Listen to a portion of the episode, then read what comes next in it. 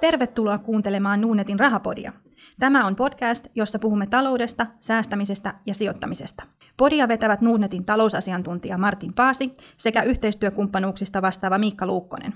Sinä päätät podin sisällön, joten ehdota aiheita Twitterissä hashtagilla rahapodi tai lähetä sähköpostia osoitteeseen rahapodi at nuudnet.fi. Jaksoja voit kuunnella osoitteessa nuudnet.fi kautta rahapodi tai iTunesin tai SoundCloudin kautta. Löydät sieltä myös aiemmat jaksot. No niin, tervetuloa taas Rahapodin pariin. Tervetuloa myös mun puolesta. Tunnarin kärsittyä, niin pääset kuuntelemaan itse aihetta. Hieno homma. Hei, kymppi kasassa, eli nyt olisi kymppi jakso, ja meillä oletettavasti vieläkin jokunen kuulija on jäljellä sitten tästä aloittaneesta porukasta. No, no ilmeisesti vieläkin tulee palautetta, että joku siellä ilmeisesti sitkeänä vielä jaksaa. Okei, meidän täytyy nyt säätää jutut sillä tavalla, että, että tota, viimeisetkin saadaan sitten karistettua tässä, mutta Joo, ei vaiskaan. Kiva tehdä tämmöisiä ohjelmaa ja tota, kiva, että saadaan palautetta. yes, ilman muuta. Aloitetaan taas reippaasti ajankohtaisilla ja siellä oli kärjessä Moody's, yksi näistä luottoluokittajista, niin se, se vakuuttui tästä hallituksen soteneuvottelukyvystä ja lätkäs Suomelle vahvisti tämän Triplaan, triplaan eli 3A rating, paras luokitus vielä. Joo, on se, onhan se niin mieletöntä, kun miettii, mi- miten, mikä nämä tunnelmat täällä meillä päin, päin maailmaa on, että, että tuntuu, että mikään ei oikein vedä ja näin poispäin, mutta sitten täytyy muistaa se, että Suomen velkaisuusaste on kuitenkin Vielä. Kohta, vi, ku, vielä kohtalaisen alhaiset 60 prosenttia BKTstä muistaakseni, että tota, sen puitteissa niin vielä on triplaata.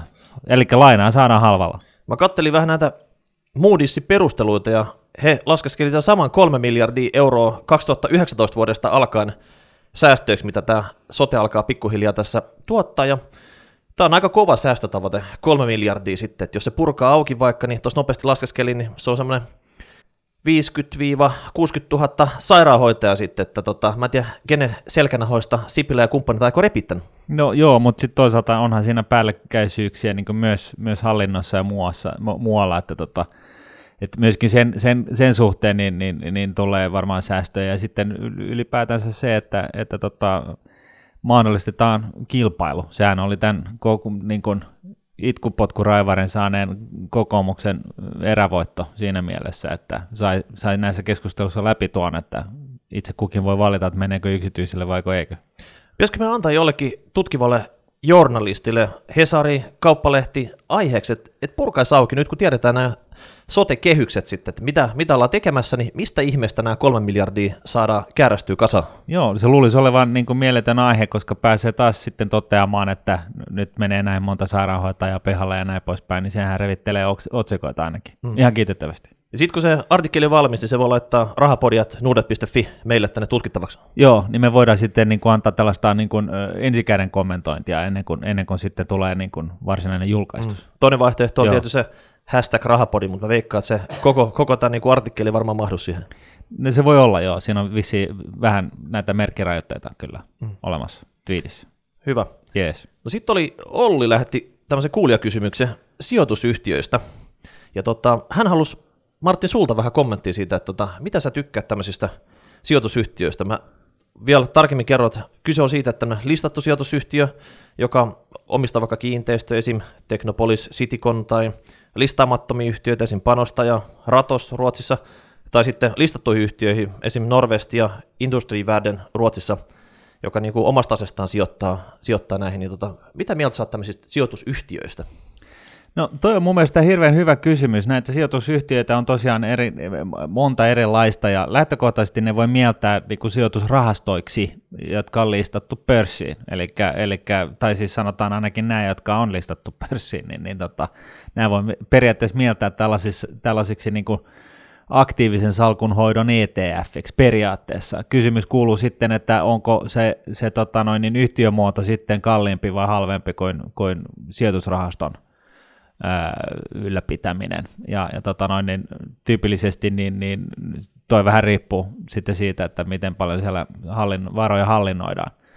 syystä tai toisesta, niin, niin tällaiset sijoitusyhtiöt, jotka sijoittaa listattuihin kohteisiin, niin, niin tota, yleensä niin niillä käydään kauppaa tasearvon alapuolella, eli siellä on markkinat pitää näitä vähän tällaisena niin kuin ainakin hinnoittelun mielessä niin, tai puitteissa niin, niin pitää näitä vähän hölmöinä tuotteena. Eli vähän sen sekatavarakauppa, ettei tiedä oikein mitä se sisältää sitten. No jotain tällaista, että se, mä luulen, että siinä on hyvin paljon niin kuin sitä mielikuva-ongelmaa niin kuin syystä tai toisesta. Että Norvestihan niin kuin täällä Suomessa niin on ollut tällainen ihmeinen olio, jossa tota noin, niin periaatteessa niin ostamalla koko firman ja myymällä sen, sen salkun, niin olisit saanut sen 30 prosentin tuoton per heti.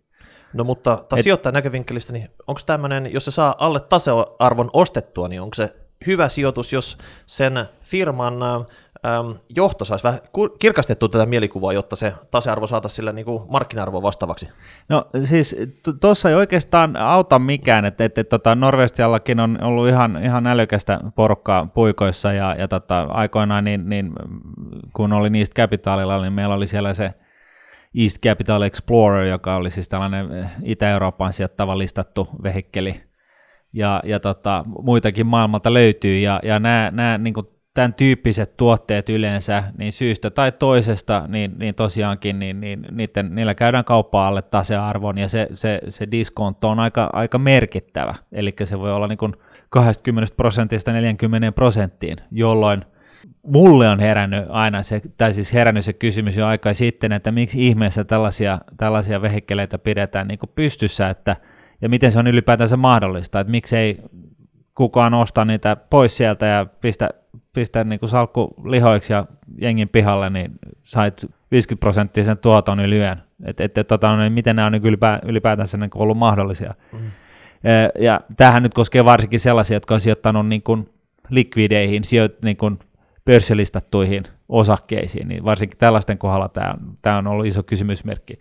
Sitten taas on nämä tällaiset asuntoihin sijoittavat vaihtoehdot, jotka on, jotka on sitten vähän eri juttu, koska ne, ne tuo niin kuin, kauppakeskuksiin tai... Niin, ne tuo sellaisen niin kuin epälikviidin kohteen pörssiin ja tekee niistä likvideitä. Ja siinä mielessä niin siinä itse, itse muodossa on, yritysmuodossa on, on jo, niin kuin, se, se luo jo itsessään lisäarvoa. No eikö tämmöisen arvoakin on vähän vaikeampi määritellä sitten? No totta kai, mutta toisaalta niin minkä yrityksen arvo ei ole vaikea määrittää. Et jos vaikka Itiksen kauppakeskus, niin mikä on sen käypä arvo? Sehän riippuu vähän niin kuin talouden tilanteesta ja monesta muustakin asiasta. No mutta niinhän se tekee sen Nokia renkaidenkin hinta, eikö? Mm, mutta se pystytään siellä joka päivä se arvo määritetään. Tässä on, tässä on vaan siinä tapauksessa, että on niin kuin kiinnostunut ostaja ja ja kiinnostunut myyjä sitten, tai, niin, niin. tai kasa kiinnostuneita ostajia sitten. Niin, jos yhtiö on sijoittanut moneen eri yhtiöön, niin totta kai siis, ja nämä yhtiöt on, on, ei ole listattuja, niin totta kai siinä on niin kuin sitten monen, monen sijoituskohteen arviointi, että ymmärtäisi, että mikä se, se niin kuin, tämän sijoitusyhtiön arvo on. Että toki se on siinä mielessä vaikeampi kuin yksittäisen osakkeen arvon arvioiminen. Joka tapauksessa, niin tuollaisessa tapauksessa kiinteistö, listatut kiinteistösijoitusyhtiöt ja, ja niin kuin muut tällaiset, niin, niin, niin niissä on niin kuin vissi ajatus ihan sen takia, että ne luo kuitenkin likviditeettiä hyvin epälikvidille sijoituskohteelle. Mm.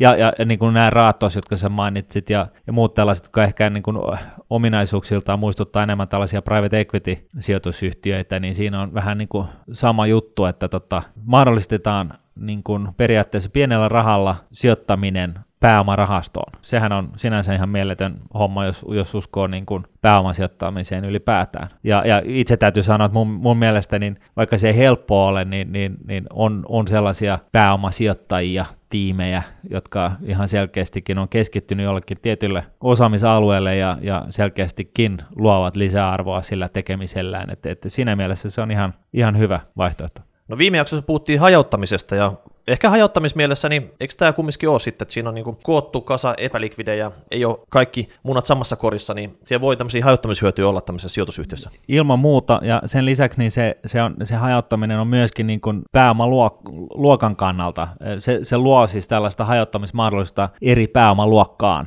Tavallisesti puhutaan siitä, että sä voit hajauttaa osakkeiden kesken ja korkojen ja, ja per, niin kuin raaka-aineiden kesken sun salkkua. Itse suosittelen siis sitä, että sä pysyt pelkästään niissä osakkeissa vaiheessa, varsinkin jos olet pitkäaikainen sijoittaja, mutta, mutta joka tapauksessa. Ja nyt jo, sitten jos sulla on tällainen sijoitusyhtiö, joka, joka tota, luo helpon mahdollisuuden sijoittaa niin kuin pääomasijoittajan tavoin, niin, niin totta kai sekin luo niin kuin tällaista hajautushyötyä. Eli ehkä pitää omaa sijoitusfilosofiaa aika vähän miettiä ja sitten katsoa, että sopiiko tämä sijoitusyhtiö oman salkkuun. Joo, ja sitten täytyy taas muistaa tässäkin yhteydessä, että, että sijoittamisen ei tarvitse olla vaikeaa, että tosiaan niin, niin valitset halvat indeksirahastot ympäri maailmaa, että kuukausi säästää niihin, niin sillä sä, pääset 99 prosenttisesti jo maaliin, että tämä on nyt tällaista hifistelyä vähän. No sitten saatiin vielä toinenkin kuulijakysymys Mikko Kämberasta ilmoittautui. Mehän pari jaksoa sitten niin kuulosteltiin tämmöisiä statistiikkoja, että joku oli meitä Kämperässä kuunnellut ja ehkä, ehkä se oli Mikko sitten. No se voi olla, e, tai sitten siellä on niin kuin isompi yhteisö, mutta tota... Mikko sanoi sieltä Australiasta, että siellä on mediassa parikin asiaa pyörinyt vähän isommin kuin täällä, niitä ehkä täällä Suomen mediassa mainittu ollenkaan. Ja hän mainitsi tämmöistä, että Kiina, meidän tämä iso kauppakumppani, niin se laittaa velkalappusa myyntiin eka kerta ulkomaille, niin tulee Lontoon pörssiin, ja tämmöisestä on kohistu siellä, siellä mediassa. Joo, ja toihan on aika mieletön juttu, jos ajattelee, että saadaan niin kuin uusi korkotuote markkinoille, kansainvälisille markkinoille, niin, niin mikä ettei. Ja sitten se, sitä paitsi niin pohjautuu maahan, jolla kuitenkin on jonkunnäköistä talouskasvua, eli, eli tuo tuottoprosenttikin voi olla jotain. Mutta tässä täytyy aina sitten muistaa se, että näissä on sitten finanssiteoria mukaan, niin, niin, niin jos joku maksaa korkeampaa korkoa niin sanotusti riskittömästä sijoituskohteesta, niin, niin se johtaa siihen, että triljona miljardia rahaa hakeutuu sinne ja, ja, ja sitten kun sitä rahaa tarjotaan on ihan hirveästi, niin sitten siellä korot laskee jossain vaiheessa, niin sitten se niin kuin uuden sijoittajan saama tuotto niin, niin on pienempi. Mutta käytännössä niin oikeassa maailmassa niin, niin tuohon myöskin vaikuttaa sitten valuuttakurssit. Ja, ja nyt sitten jos kaikki triljardi biljoonaa äh, alkaa hakeutumaan kiinalaisiin korkopapereihin, niin sehän tarkoittaa sitä, että erinäisiä kansainvälisiä valuuttoja pitää vaihtaa juoneihin ja, ja, tota noin, niin, ja silloin juonin arvo nousee ja, ja tota noin, niin näin ollen korkotuotto laskee. Alright, mutta tota, tässä on mielenkiintoista sitten, kun kumminkin juon on ollut aika tämmöinen suljettu valuutta, voisiko sanoa sitä, että sitä ei paljon täällä, täällä tota maailmanmarkkinoilla näkynyt, niin onkohan Kiina nyt avaamassa tätä omaa valuuttapolitiikkansa vaihdetuksi valuutaksi, tai sitten he on lähdössä kovasti vivuttamaan, että oikeasti rahan tarvetta olisi, että tota, tarvii imuroida sitä täältä, täältä muilta markkinoilta. No Tota, mun täytyy ihan reellisesti sanoa, että mä en tiedä sitten niiden, niiden rahoitustarpeesta siinä mielessä, mutta niin kun jos mietitään niin kun kansainvälisiä rahoitusmarkkinoita, niin onhan se aina hyvä, jos tuohan se niin kun taas hajattamismielessä niin lisää, lisää sijoituskohteita ja varsinkin tähän korkopäähän, joka on nyt niin kun länsimaissa niin aika kuollut markkina siinä mielessä, että korot on negatiivisia. Sen lisäksi niin, niin tota, Juania ja Kiinaahan on Kiina on pidetty niin kuin Yhdysvaltojen 50 ensimmäisenä osake, osa, osavaltiona. osavaltiona ihan sen takia, että juani on ollut pegattuna kiinni Yhdysvaltojen dollariin. Ja, ja näin ollen niin, niin esimerkiksi finanssikriisin aikoihin, niin tähän piti dollarin arvoa korkeammalla kuin ehkä se, missä se mihin se muuten olisi tippunut, eli, eli tämä niin juan dollari liitos olisi ollut olemassa. No sit, ja, täh- näin, ja näin ollen nyt, kun se sitten katkee tämä näin, niin sehän, sehän tai nehän on devalvoinut kesän aikana. Siellä on vaikutusta sitten myöskin dollarin arvoon. Hei, tähän ehkä liittyy se toinen juttu, mitä Mikko mainitsi, että, että tota, hän sanoi, että myös IMF on ilmoittanut, että se on kelpuuttamassa juonia reservivaluutaksi. Ja tarkoittaako se sitä sitten, että EKP-holvit saattaa olla kohta juoneita täynnä, vai vai tota, mikä tämmöinen muutos on sitten? No IMF ja EKP on vähän eri asia.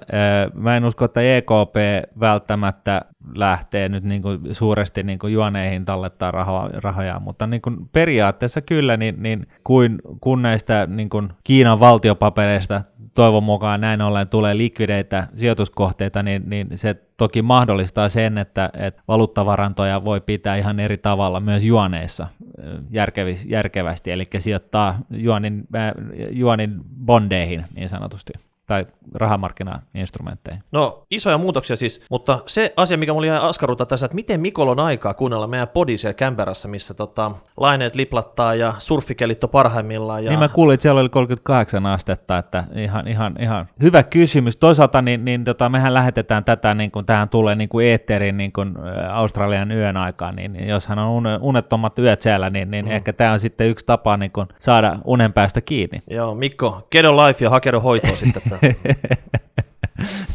no niin, sitten oli vielä tämmöinen, mikä huomattiin kanssa, että Trump tämä republikaanien ykkösnyrkki tällä hetkellä täällä esivaalikiertueella. Joo, presidenttiehdokkaista ilmeisestikin älykkäämästä päästä. Kyllä, kyllä. Hei, hän on luvannut ottaa vesikidutuksen takaisin repertuari, jos hän voittaa. No niin, Et Obama oli kuulemma tämän poistanut tästä, tästä tuota keinovalikoimasta. Mutta me Rahapodissa me tarjotaan meidän tunnariin tämmöiseksi tota, kidutusvaihtoehdoksi. Se on nimittäin ladattavissa tuolla niin. sivulta. Se, se kyllä pistää kuulijat visertämään aivan varmasti. Joo, ja vaikka tämä nyt äärimmäisen huono vitsi on va- vakavasta asiasta, niin, niin todettakoon, että tässä on inhimillinen ää, puoli myöskin siinä mielessä, että, että tota, ehkä, se, ehkä se tunnarin kuunteleminen ei kuitenkaan ole yhtä paha juttu kuin se vesikirjoitus. Mm. Me ollaan saatu nimittäin paljon palautetta siitä, että tota, tämä on aikamoista kidutusta tämä tunnari ja siitä tämä vähän niin kuin lähti. No, joo, ja mehän ollaan yksimieli- liikuttavan yksimielisiä kuuntelijoidemme kanssa siitä Kyllä. asiasta. Joo, eli tosi hyviä kysymyksiä ja muutakin palautetta, niin rahapodi.nuudet.fi tai sitten Twitterin hashtagille rahapodi, niin sillä päästään liikkeelle. Mutta hei, pompataan tämän päivän ison aiheeseen. Oli tarkoitus puhua tämmöistä salkunhoitajan normipäivästä. Joo, Ja tota, semmoinen, jos nyt puhutaan tästä, että, että mitä ihmiset ajattelee, että tämmöisen sijoitusrahaston salkuhoitajan normipäivä voisi olla, niin onko se tämmöistä pelkkää katkarpuvoileipien syömistä ja kosteita lounasta, ja, vai tota, tehdäänkö se oikeasti hommia? Mutta Martin, sullahan on pitkä kokemus salkuhoitamisesta, että No tota, joo. aloittaisit sä vähän niin kuin pikku pohjustuksella tähän sitten. Joo, ettei kuuntelijat ihmettele, miksi mä nyt tässä alkoma, pää, alkomassa päätä salkuhoitamisesta. Eli tos, tosiaankin niin mulla on, on, mullahan on niin kun, taustaa ihan niin kun yksityis, varakkaiden yksityisihmisten salkun hoitamisista, joka on luonteeltaan hyvin erilaista sitten taas kuin, kuin rahastosalkun hoitaminen. Ja, ja tota, rahastossahan on kyse, jos otetaan nämä perusaskeleet ensin, niin, niin on kyse siitä, että piensi, pienemmät sijoittajat pu- puulaavat ne, ne rahansa yhteen rahastoon, jolloin rahastosta voi saada näitä skaalaetuja tähän sijoittamiseen. Ja, ja tar- käytännössä tarkoittaa sitä, että rahastoon kerääntyy rahaa, jotka sitten salkunhoitaja, eli se iso propellipää sitten tota noin, niin sijoittaa sellaisiin kohteisiin, mihin uskoo, että, mistä uskoo, että tulee hyvät tuotot. Ja, ja tosiaan näit, näissä niin kuin rahastoissa niin on, on monenlaista erilaista sijoitusstrategiaa, mutta niin kuin jos mietitään näitä sijoitustapoja, niin, niin niitä on ehkä ehkä niin kuin karkeasti ottaen niin kuin kolmenlaisia.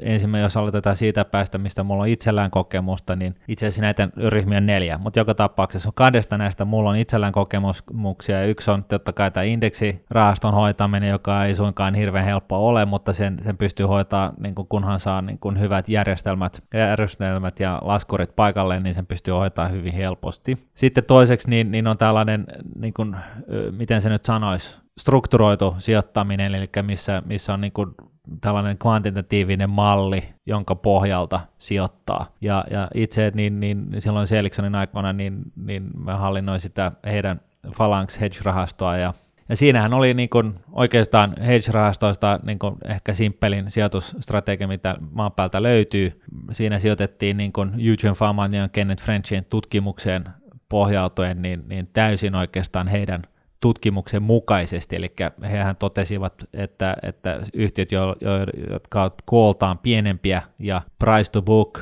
mielessä halpoja, niin ne tuottavat keskimäärin vuodessa 10 prosenttia paremmin kuin yhtiöt, joilla on vastakkaiset ominaisuudet, eli yhtiöt, jotka, jotka ovat suuria ja price to book mielessä kalliita. Ja, ja kaiken lisäksi niin ne, tällä jälkimmäisellä ryhmällä niin, niin niiden kirjanpitoarvo on sitten paitsi huonompi laatusta, koska ne on yleensä kasvanut yrity, yritysostojen kautta ja näin ollen siellä on paljon tällaista goodwill-arvoa, joka on käytännössä ilmaa. Niin, täytyy sulattaa pois jossain vaiheessa. Joo, ja näin ollen niin, niin se mitä mä tein tämän rahaston suhteen, niin, niin oli käytännössä sitä, että otin Bloombergin tuutista kaikki yritykset, mitä maan päältä löytyy, tai oikeastaan mitä löytyy Euroopasta, Yhdysvalloista ja, ja tota, Japanista, ja sitten mä jaan nämä sijoituskohteet alueittain kymmenen ryhmään niin kuin price to book mielessä halvimmista yhtiöistä kalliimpiin ja sitten yrityskoon mielestä, mielessä niin, niin, niin tota, pienemmistä suurimpiin. Ja sitten rahasto meni niin kuin, ja sijoitti noin 100-200 yhtiöön, jotka näitä pieniä ja price to book mielessä halpoja, ja sitten se shorttas, eli myi lyhyeksi näitä vastakkaisia ominaisuuksia omaavia yhtiöitä. Ja näin, siis käytännössä tehtiin niin kuin tällaisten cash for difference swappien kautta, koska se on niin kuin vain kustannustehokkaas tapa tehdä tätä. Ja tämä nyt on niin kuin tällainen ehkä yksinkertaisin kvantitatiivinen malli, jossa siis periaatteessa 90 prosenttia tästä strategiasta niin, niin, niin pohjautuu tällaiseen seulontaan ja sitten käytetään niin kuin jonkun verran maalaisjärkeä, että jos siellä nyt oli jotain konkurssipesiä, jotka tuli salkkuun, niin niitä vältettiin. Hei, pystyykö yksityissijoittaja tekemään itsekin tämmöisen, jos omistaa tämän Bloombergin tuutin, se taitaa eroa pingvinituutista jonkun verran. Juu, kyllä. Se on, se on ehdottomasti kuumempi. Kyllä, mutta tota, periaatteessa niin pystyy itsekin luomaan oman strategian ja toimimaan sen mukaisesti sitten. Ilman muuta. Se Bloomberg tuutti vaan on hirveän, hirveän kallis ja, ja tota, näin ollen niin, niin mä tiedän, että nykyään löytyy niin kuin siis ihan, ihan lähestulkoon puoli ilmaiseksi erinäisiä tuutteja.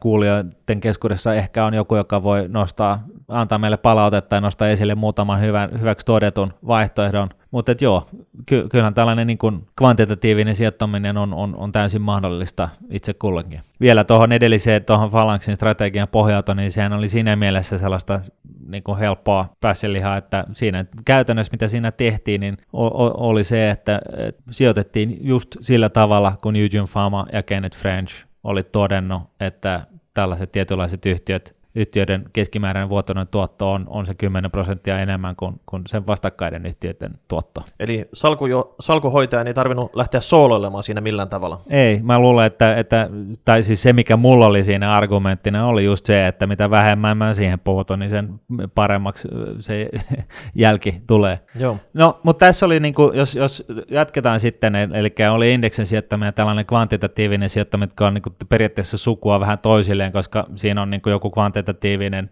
peruste sille, että millä tavalla sijoittaa, niin sitten on tämä toinen ääripää, joka on taas tätä Buffett-sijoittamista, joka, on, joka, on, joka vaan te, vaatii ihan oman luonteensa sijoittajalta. Aktiivista salkunhoitoa. Se on aktiivista salkunhoitoa sillä tavalla, että, että ei sijoiteta, vähät välitetään indeksien koostumuksista, vaan sijoitetaan pelkästään sellaisiin yhtiöihin, joihin uskotaan pitkällä tähtäimellä. Tämä on niin kuin sitten tällaista tota, osareiden tai itse asiassa vuosikertomusten lukemista hartaudella, syvällisellä ajatuksella ja, ja tota, toimareiden ja, ja muiden haastattelua ja, ja tämän tyyppistä ja, ja kahvinjuontia ja spekul, niin kuin, tällaista niin kuin dialogin käymistä ja, ja sitten kun on, on hyvä sijoituskohta tai mahdollisuus syntyy, niin sitten vasta sijoitetaan. Eli vaikka sitten jossain vaiheessa on todennut, että yritys A on hemmetin hyvä sijoituskohde, mutta nyt se on liian kallis, niin sitten kun se 3, 4, 5 vuoden kuluttaa jonkun finanssikriisin takia tippuu sitten niin kuin järkeville tasoille, niin sitten vasta niin kuin sijoittaa siihen. Ja, ja tämä on tällaista niin kuin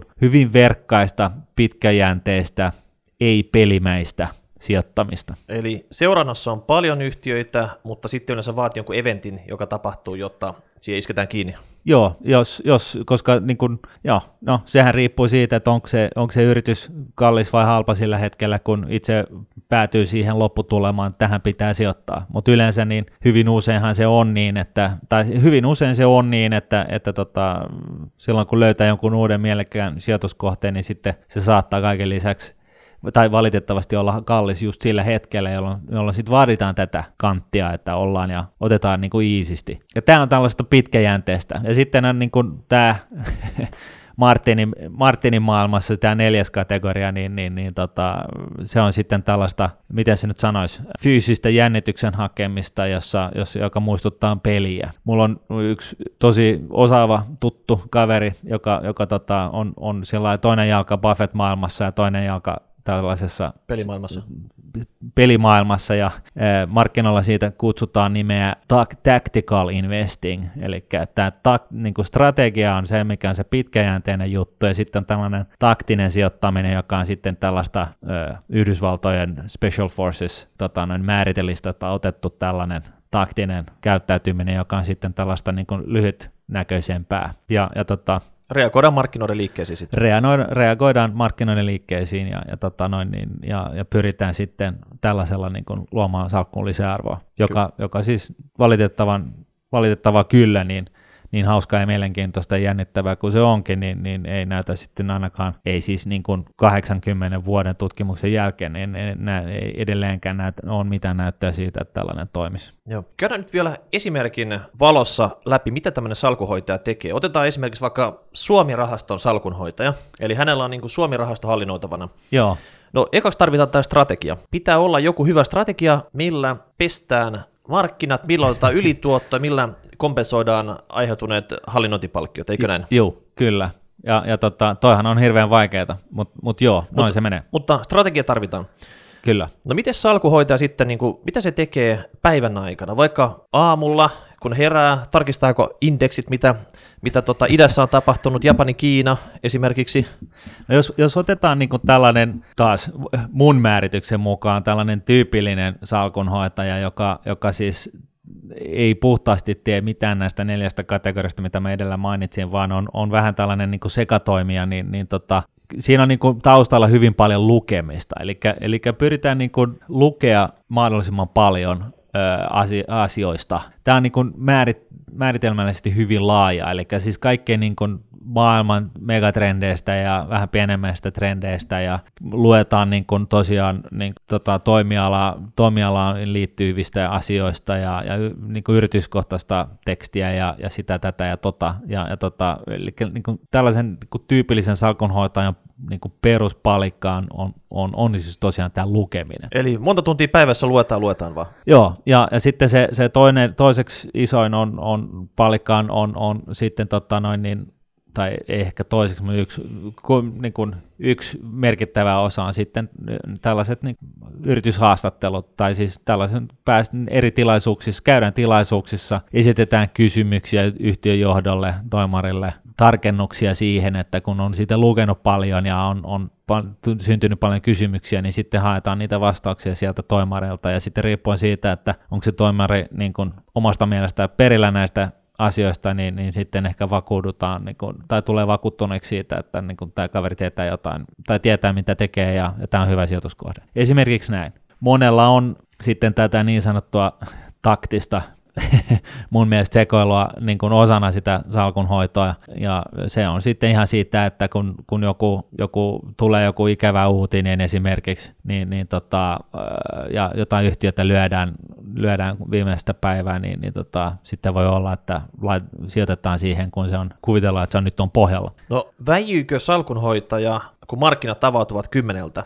jos puhutaan vaikka Suomen markkinoista, että mitä just sillä hetkellä tapahtuu? No, jos ei ole mitään mm, niin kuin sellaista erityistä syytä, niin, niin vastaus on ei. Et, et kyllä se niin kuin salkunhoitajan, salkunhoitajan työhän on, on, on, se on hyvin verkkaista, koska tota noin, niin periaatteessa niin, niin se taas totta kai vähän siitä sijoitustyylistä riippuu. Lähtökohtaisesti hän voit aina lyödä sen salkun kiinni indeksiin ja, ja, tot, ja me, niin kuin mennä leffaan ja, ja, tota, ja sitten niin kuin tehdä pieniä, pieniä tällaisia bettejä aina silloin tällöin ja saada lisätuottoa sitä kautta. Et, et, et, niin kuin, siis periaatteessa salkuhoitaja voi olla, niin kuin, salkuhoitajatyö voi olla hyvin, hyvin rentoa ja, ja, tota, ei, va, ei välttämättä vaadi hirveän paljon energiaa, mutta sitten toisaalta, jos haluaa tehdä hyvin, niin, niin, niin kuin me tiedän jostain, tiedetään niin kuin Peter Lynch, legenda, Fidelityn salkunhoitaja, niin, niin tota, hän taas teki töitä niin kuin käytännössä seitsemän päivää viikossa, 20 tuntia päivässä. Mutta oliko hän kirjastossa vai siellä päätteen ääressä? No hän oli itse asiassa kadulla. Kadulla? Joo, hänen, hänen suuri painavin teesihän oli ju nimenomaan se, että ei noin salkuhoita tuolla niin kuin norsunlutorneissa Wall Streetilla mitään, niin kuin näe mitään uutta trendiä tai mitään muuta asiaa, niin, uutta asiaa niin kuin ajoissa. Et, et, tota, hän itse niin, niin vietti käsittääkseni suurimman osan ajastaan pois toimistolta potkimassa niin kuin näiden sijoituskohteiden niin kuin renkaita. Niin Mie- sanotusti. Mielenkiintoinen taktiikka. Joo, mutta mut sitä pointti on tässä se, että, että niinku sellaista yhtä se, niinku salkunhoitaja käyttäytymistä ei välttämättä löydy, mutta, mutta se on niinku monen osien summa. No sitten oli, hei, piti kysyä, että miten tämmöiset sijoituspäätökset syntyvät, eli mistä tulee niin tiukka intuitio siitä, että tämä firma on nyt sijoitettavan rahan arvoinen. Mainitsi Peter Lynchin, hän potki renkaita siellä ja ehkä huomasi siinä vaiheessa, että okei, tämä pitää laittaa salkkuun tai ottaa pois sit sieltä. Joo, no siis taas, niin se on, niin kuin, se on eri raast, raastonhoitajilla on eri strategia, ne, ne seuraa eri paljon sitä omaa strategiaansa ja sitä omaa tyyliään. Ja, ja siis ammattimainen, niin kuin tosi hyvä salkunhoitaja, niin siellä on hyvin selkeä strategia siitä, että millä tavalla sitä lisäarvoa niin sinne rahastoon synnytetään, ja sitten se on hyvin kurinalainen, eli se pysyy siinä, vaikka niin kuin markkinat välillä tulee niin sanotusti silmille, niin, niin hän, pys, hän pysyy siinä oman strategian mukaisessa käyttäytymisessä. Kun taas niin kuin tällaiset eh, kokemattomammat salkuhoitajat niin tyypillisesti eh, alkaa hötkyilee sitten, kun salkku sulaa ja, ja markkinat tulee silmille, niin sitten alkaa niin kuin tekee jotain muuta kuin, kuin mitä on niin kuin joskus, joskus, kun sitä omaa strategiaa on, on luonut, niin mitä silloin on ajatellut. Ja silloin se, silloin se niin kuin rahaston käyttäytyminen alkaa sitten taas sen tuoton käyttäytyminen alkaa menemään niin kuin puihin ja, ja niin kuin puhutaankin, jos puhutaan tällaisista isoista mandaateista, mitkä jotkut rahastonhoitajat sitten saattaa saada joltain isolta institu- institutionaalisilta tai sijoittajilta, niin puhutaan tällaisesta style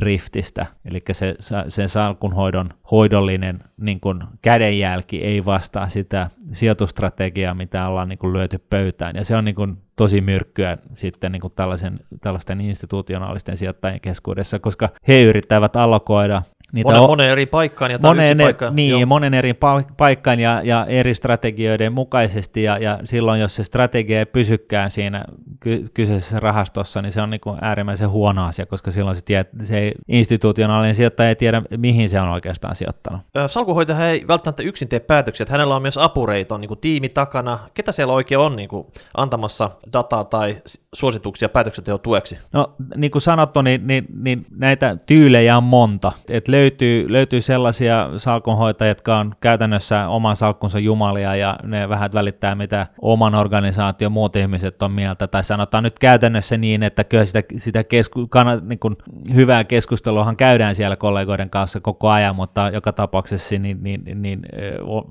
itse sitten tekee nämä päätökset. Sitten taas, niin kuin jos katsotaan tällaista niin kuin ammattimaisempaa jossain määrin sijoittamista, joka voi olla, joka yleensä löytyy sitten tällaisesta niin kuin isoista eläkeyhtiöistä, niin siellä on sitten e, isommat tiimit, joilla, joissa ihmisillä on eri tietyt vastuualueet, on, on, on niin kuin se kaupan toteuttaminen, on, on, on tietyn toimialan osakkeet, sä oot, niin kuin toimit niin kuin buy side analyytikkona siinä ja sitten tehdään sijoituspäätöksiä niin kuin ison tiimin viisaudella niin sanotusti, mutta siinä hyvin helposti on riski myös siitä, että se, se, se, siitä tulee sellaista pullamössää, että, että tota, no, niin sitä lisäarvoa ei sitten välttämättä kuitenkaan synny. Ja, jo, ja, jonkunhan se pitää ne päätökset siellä tehdä lopulta. No näinhän se on, ja, ja kun, kun sitä niin kun ihmetellään hirveästi sitä, että mikä nyt sitten on maailmalla se, se paras tapa sijoittaa, ja kaikilla on ajatus siitä. Kyllä mun täytyy sanoa, että ainakin mun kokemuksen pohjalta niin pitää niin olla vähän nöyrä sille asialle, että jos, jos katsotaan, että mit, mitkä maailman sijoittajista on, mitkä maailman, tai katsotaan sitä, että miten maailman tunnetuimmat sijoittajat ovat käyttäytyneet. Kyllä siinä hyvin pitkälle päädytään sitten tällaiseen, tällaiseen niin Buffett, Peter Lynch-tyyppiseen sijoitusmalliin, missä on yksi iso aivo, ja, ja tota noin, niin joka, joka välttää ylimääräisen kaupankäynnin, ylimääräistä kaupankäyntiä, välttää trendejä, välttää kaiken näköistä tällaista niin buzzwordia ja, ja keskittyy siihen sijoituskohteeseen ja sen paremmuuden toteamiseen ja hyvän ostokohteen päättämiseen. päättämiseen joo. No miten sitten ö, on päätetty vieläkin esimerkkinä tämä Suomirahasto. On päätetty nyt, mitä osakkeita siellä tällä hetkellä on. Niin miten salkuhoitaja määrittää prosenttiosuudet näille? Toimiiko hän niin kuin foodismanageri, että pistää pelipaikoille nämä tietyt, tietyt osakkeet ja päättää, että nämä on tämmöisiä defensiivisiä, näiden pitää ottaa tämä ää, markkina tuotto, ja nämä on sellaisia hyökkääviä, offensiivisia pelureita omassa salkussa, jotka ottavat sitä ylituottoa sitten siinä, vai miten tämä salkuhoitaja menettelee? Taas kerran, niin salkunhoitaja menettelee hyvin monena eri tapaa ja kysy, voi oikeastaan kysyä, kysyä että, että onko tekeekö yksikään niin kuin samalla tavalla kuin joku toinen. Mutta toi sun, sun kuvaus oli mun mielestä ky, kyllä hyvin osuva, että varmasti se on niin, että jotkut, jotkut tota noin, lapot, eli sijoituskohteet on tällaisia todella pitkäaikaisia sijoituskohteita, sellaisia oikeita, oikeita hanibaneja, joista pidetään kiinni hampaan kynsiin, sitten toiset on vähän sellaisia niin kuin yhden illan suhteita ja, ja, tota, ja, ja, ja näin poispäin. Että ky, kyllä niin kuin siellä on, niin kuin salkun sisällä on eri, eri arvoisia sijoituskohteita myöskin salkunhoitajan mielestä. Joo, joidenkin kanssa käydään vaan päiväkahvilla sen päivän aikana sitten. niin, niinpä. Mm. Niinpä. Mutta se, se täytyy sanoa, että, että tota, mikä mun mielestä on hyvin tärkeä huomio, niin, niin se on niin kuin se, että, että just, just kun puhutaan siitä, että monella salkunhoitaja, varsinkin sitten kun markkinat tulee silmille tai jotain vastaavaa, niin vastaavaa tapahtuu, niin, niin monet sortuu tällaiseen treidaamiseen ja, ja tota, hikihatussa kaupan käymiseen, niin, niin tota, mä sanoisin, että ja, ja itse asiassa on niin, että monet salkunhoitajat on, on yleensä tällaisia, saattavat olla tällaisia niin kuin matemaattisesti hyvin lahjakkaita, eli jotka osaavat laskea nopeasti päässä ja, ja muutenkin, ja jotka ovat itse asiassa hyviä korttipelureita. Ja mun kokemuksen pohjalta, siis ei omakohtaista, vaan niin kuin lähinnä niin kuin ystäväpiirissä, niin, niin mä sanoisin, että sellainen, joka on oikeasti tällainen ihmelapsi, joka laskee kortteja päässään paremmin kuin kaikki muut, niin kannattaa mieluummin pelata sitä pokeria kuin sitä osakepajatsoa, koska tota, taaskaan kerran niin ei, ei ole Kasparov tota, tunnettu salkunhoidosta, vaan, vaan shakin pelusta. No miten sitten, jos on tämmöinen vähänkin epälikvidimpi kohde ja salkuhaita tekisi mieli ostaa semmoinen iso blokki sitä, niin pitääkö siinä vaiheessa soittaa jo jollekin toiselle meklarille, vanhalle hankkeni kurssikaverille ja kysyä, että olisiko sulla blokki myydissä vai, koska niin kuin ei niitä keltaisessa pörssissäkään ole ostetaan ja myydä palstalla näköjään ilmoituksia tämmöisistä sitten, niin kuin, miten tämmöisessä tilanteessa menetellään, koska niin kuin, pörssissä ostettuna se saattaisi olla pitkä tie sitten niin kuin saada semmoinen kunnon blokkikasa. No erittäin hyvä kysymys. Kyllä kai se lähtökohtaisesti on just niin kuin sä sanot, että soitetaan tutulle ja meklarille, ja tämähän on niin kuin sitten meklarin lisäarvon tuottamista, kun, kun meklarihan istuu siinä ja sillä on monta asiakasta, niin, niin hän saattaa tietää, että jollain on, on jotain tiettyä osaketta paljon ja, ja saattaisi olla niin kuin myyntilaidalla. Lähtökohtaisesti tuossa tapauksessa, niin, niin sehän täytyy sitten lähestyä ehkä sitä kautta, että itse salkuhoitaja ne selvittää sen, että kuka niitä isoja potteja omistaa ja sitten soittaa itse suoraan sille sellaiselle kaverille ja kysyy, että haluatko myydä tai, tai sanotaan käytännössä meklarin välityksellä. Niin, niin, niin se on, toi on niin kuin yksi esimerkki, mutta se on selvää, että et sä sitä ruudulla voi ostaa, koska silloinhan sä vedätät sitä osaketta niin kuin aivan taivaan pilviin pimeen. Niin niin ka- siis... Kaikki huomaa, että siellä on kova kysyntä nyt tiettyyn osakkeeseen ja se lähtee niin kuin kurssi rajonkin niin. nousuun siinä sitten.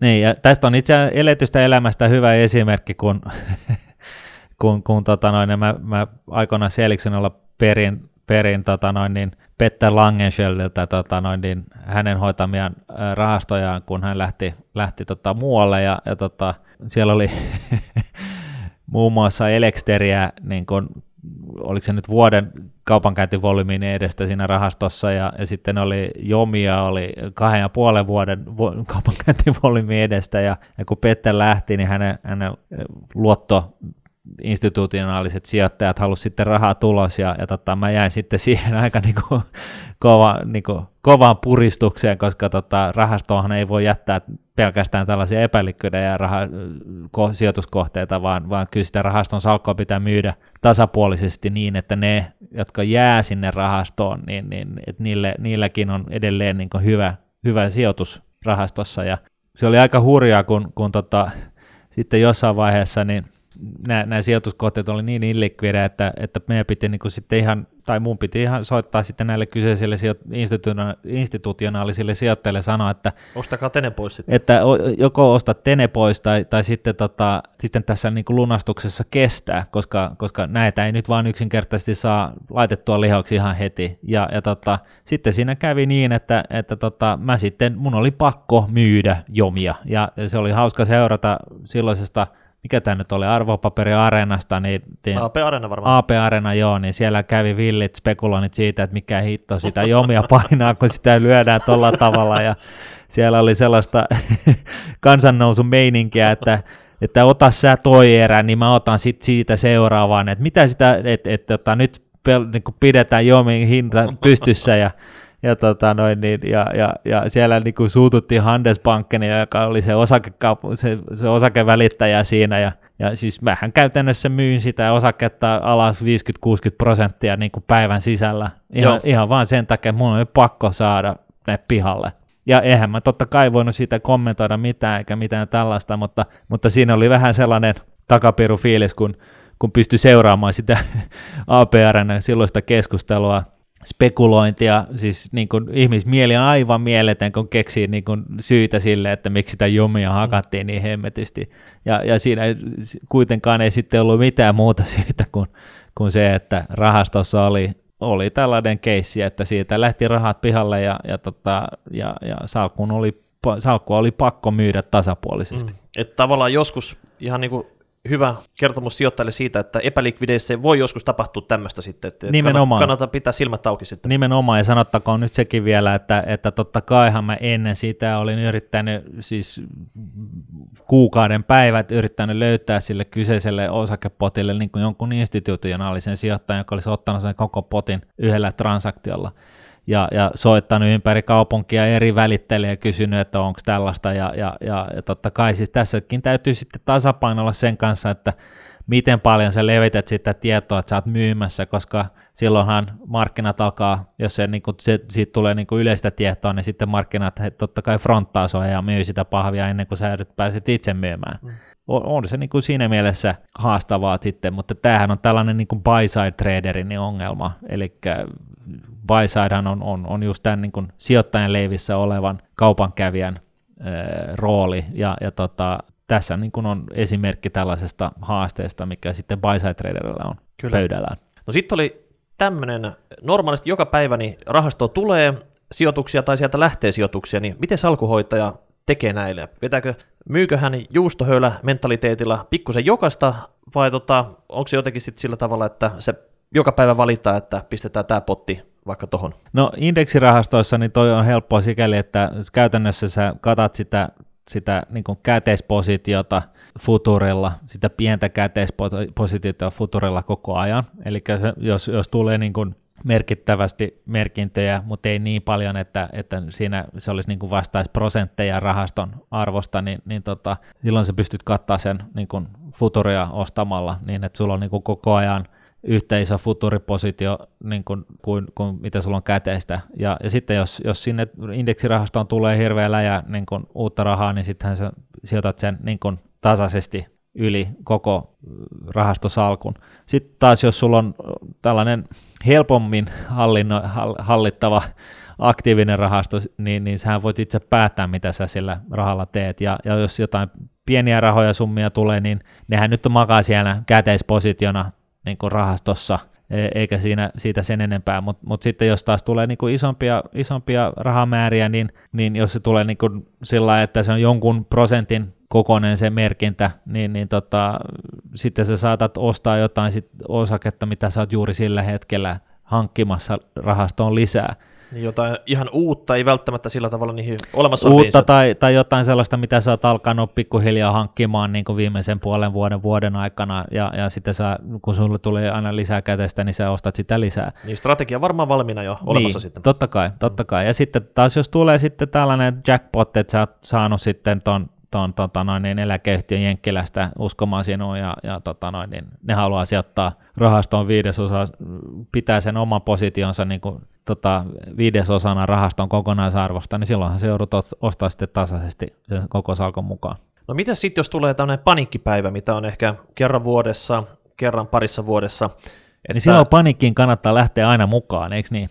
No rahastohoitaja varmaan joutuu nyt niin kuin tavallisesti tiivimmin tulla sieltä kirjastosta pois ja katsoa myös sitä niin kuin ruutua ja miettiä sitten sillä tavalla, että mitä siinä oikein nyt pitäisi reagoida tähän. Joo, no siis lähtökohtaisesti eh, mä sanoisin, että suurin osa rahastonhoitajista niin, niin, niin tota, ehkä kuitenkin on, on sillä linjalla, että se valittu strategia pitää ja, ja siinä ei olla niin kuin lähes myymään mitään. Mutta sitten taas kun, kun sanotaan, että, että tota, erinäiset eläkevakuutusyhtiöt, eläkesijoittajat, niin niillä on, niillä on tota, laissa määrätyt ö, sijoitusohjeet, ja, ja no, ne toisin sanoen, niin niillä ei saa olla osakepaino tietynlaista tai niin niille ei saa olla tiet, enempää kuin tietyn verran tappiota vuoden sisällä ja näin poispäin, niin silloin kun nämä kriisit tulee, niin nämä kyseiset säännöt sitten pakottaa näitä eläkeyhtiöitä myymään tavaraa markkinoilla, kun se kriisi iskee.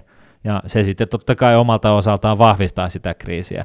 Totta kai sitten on myöskin sellaisia piensijoittajia, jotka ei ole niin sisäistänyt tätä osakesijoittamisen helppoutta, vaan, vaan kuvittelee, että sitä sitä kannattaa, niin kuin, tai ei ehkä kuvittele, mutta tota, kokee, että, että nyt, nyt markkinat, nyt on joku niin kuin uusi niin kuin aikakausi tai uusi tilanne, ennen näkemätön tilanne päällä ja nyt sen takia niin kuin ei, ei uskalla istua sen oman sijoituksensa päällä, vaan niin kuin lähtee sitten panikoimaan. Ja nämä on kaikki, nämä kaksi esimerkkiä, mitä tässä nyt on ollut, niin ne on valitettavia ja, ja ne yleensä niin kuin tuhoaa arvoa sekä meidän kaikkien eläkerahassa, ra- eläkepoteissa kuin, kuin myöskin sitten omakotaisessa salkussa. Mutta mut niin kuin lähtökohtaisesti, niin, niin kyllä mä sanoisin, että nämä, suurin osa näistä sijoitusammattilaisista rahastosalkuhoitajista niin näkee nämä tällaiset tilanteet niin kuin enemmänkin tällaisena ostohetkenä, mutta kun rahasto on silloin yleensä samaan aikaan virtaa erinäisiä lunastuksia, niin sun on pakko myydä. Mm. Ja, ja näin ollen, niin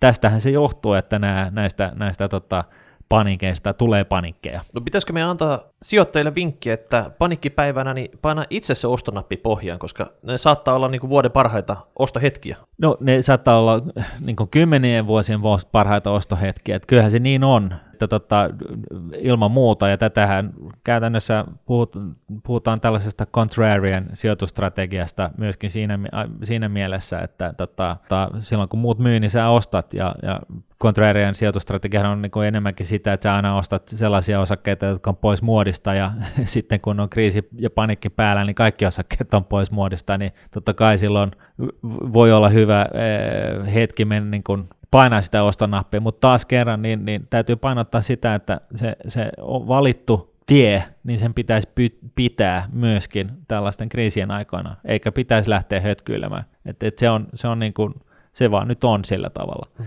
Ja, ja, ja näissä, ne, kun, jos vielä lisä, niin kun, li, lisäksi todetaan, että niin rahastoyhtiöissä niin, niin, ja rahastoissa, niin siellähän tällaisten panikkien aikoihin kannattaa, kann, saattaa syntyä sellaisia tilanteita, esimerkiksi kehittyvien markkinoiden rahastoissa, että niitä niin kuin munkin kohdalla näissä jomeissa ja elektereissä ja muissa, niin tämän yhden Suomen rahaston kohdalla syntyi, niin, niin, niin, niin saattaa syntyä sellaisia tilanteita, että ei, ei, ei pysty myymään osakkeita markkinoilla tarpeeksi, kun sitä ostolaita ei yksinkertaisesti ole. Silloin kaikissa järkevin, järkevissä sijoitusrahastoissa on olemassa sellainen, sellainen pykälä, missä todetaan, että lunastuksia maksetaan ulos siinä järjestyksessä, kun lunastusilmoituksia on tullut, mutta kuitenkin sillä tavalla, että vasta sitten kun se lunastusarvo lyödään kiinni, vasta sitten kun, kun tarvittavat sijoituskohteet on myyty, niin ettei synny sellaista tilannetta, että lunastukset hyväksytään tämän päivän hintaan, mutta ne osakkeet saadaan myytyä 30 prosenttia myöhemmin, jolloin muilla sijo- niin kuin rahaston osuuden omistajille tulee tolkuton tappio. Sitten aina silloin, kun tällainen niin kuin pörssi pamahdus tapahtuu, niin, niin, niin se, että rahastosta ei heti saa rahat ulos, niin se on itse asiassa vaikka se onkin hyvin turhauttavaa, niin, niin se on se ainoa oikea keino. Niin itse asiassa se on sijoittajan eduksi oikeastaan monessa tapauksessa. No se on pitkäaikaisten sijoittajien eduksi ilman muuta, ja, ja se on, niin kuin, se on niin kuin oikeudenmukaista sikäli, että olisihan se nyt ihan väärin, että miettii tällaista keissiä, että joku institutionaalinen sijoittaja ilmoittaa kriisi päällä, osakkeet on pakittanut 15 prossaa, sitten joku institutionaalinen sijoittaja toteaa, että hei mä haluan mun, meidän rahat veksi, se on niin kuin 50 prosenttia rahastosta, se saa ne veks tänään ja sitten tota, markkinat sulaa vielä sen toiset 15 prosenttia, niin eihän sinne rahastoon jäänyt enää mitään rahaa jäljellä arvo, tai arvoa, koska, koska se, se, se tota, no, niin jos ne osakkeet saatiin myytyä vasta sitten, kun se oli tippunut se markkina niin kuin 30 tai rahaston arvo, salkku oli tippunut 30 prosenttia, niin, niin se on käytännössä niin kuin, siellä on niin kuin pelkkä nolla jäljellä. No, mutta onneksi näitä panikkipäiviä nyt ei ihan koko ajan ole sitten. Tota. No, juuri näin, juuri näin. No, sitten vielä viimeinen Mutta kysymys. jos on, niin, niin, niin, niin tosiaankin jäitä hattuun. Ei ole, ei ole vielä, jos tätä niin osakemarkkinakehitystä nyt tässä katsoo viimeisen 210 vuoden ajalta, niin ei ole vielä sellaista kriisiä ollut, etteikö oltaisi palauduttu ja tyypillisesti yllättävän nopeasti. Eli musta maanantai 80-luvulla, niin, niin oliko se puolitoista vuotta vai mitä siinä meni, niin, niin oltiin takaisin all, all time highssa, että et, et, niin kuin, ei noistakaan kannata hirveästi välittää, varsinkaan jos on pitkäaikainen sijoittaja, eli sijoittaa säännöllisesti joka kuukausi sen, sen kuukausi, kuukausittaisen summan ja odottaa sitä miljoonaa ja odottaa sitten siellä kun eläkeikään mennessä. No sitten kun salkuhoitaja vielä tapaa näitä yrityksen johtoon ja kosteiden lounaiden päätteeksi, niin lipsahtaako siinä näkäräisten niin kuin välissä johdolta yleensä mitään tiedon murusimista? Ei välttämättä ole markkinoilla tiedetty ja salkuhoitaja pystyy siitä sitten saada jonkun uuden idean omaan sijoittamisensa vai?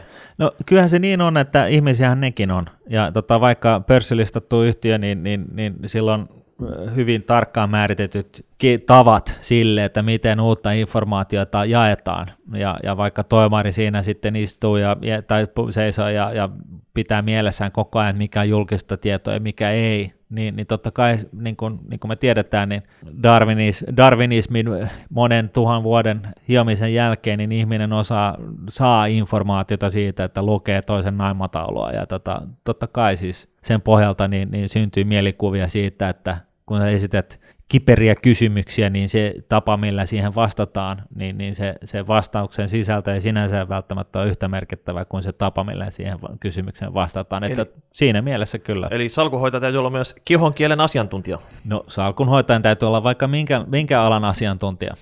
No sitten vielä lopuksi, sijoitusrahastot, pidätkö niitä hyvänä vaihtoehtona sijoittajille? Ilman muuta.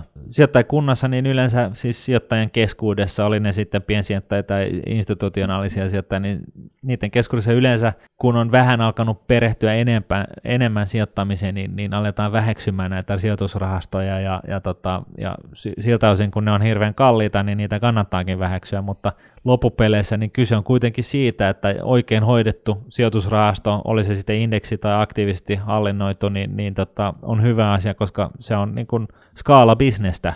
Ne kulut saadaan pienennettyä ihan sillä, että, että tota, monet pienet summat kerä, kerätään yhdeksi isoksi summaksi ja sitä sijoitetaan sitten sen valitun strategian mukaisesti, jolloin kaikki niin kuin periaatteessa pääsevät hyötymään siitä. 20 on vähän vaikea hajauttaa maailmanlaajuisesti ilman sijoitusrahastoa. Et siihen homman toimii erittäin hyvin. Kyllä. Hei, tämä vähän venähti pitkäksi, mutta meillä oli nyt paljon juttua. Oho, ähm, ui hemmetti, melkein tunti. Joo, yrittäkää pysyä. Onko pysyä... täällä enää kukaan kuulolla? No se... Ota. Kop, kop, kop. Joo, ei muuta kuin tota, kiitoksia kuuntelusta ja palataan taas viikon päästä seuraavaan aiheeseen. Kiitoksia. Kiitos, moi moi. Nuudnetin rahapodi on podcast, jossa puhumme taloudesta, säästämisestä ja sijoittamisesta. Sinä päätät podin sisällön, joten ehdota aiheita ja anna palautetta Twitterissä hashtagillä rahapodi tai lähetä sähköpostia osoitteeseen rahapodi at Seuraava jakso julkaistaan ensi viikolla. Raha, raha. Ra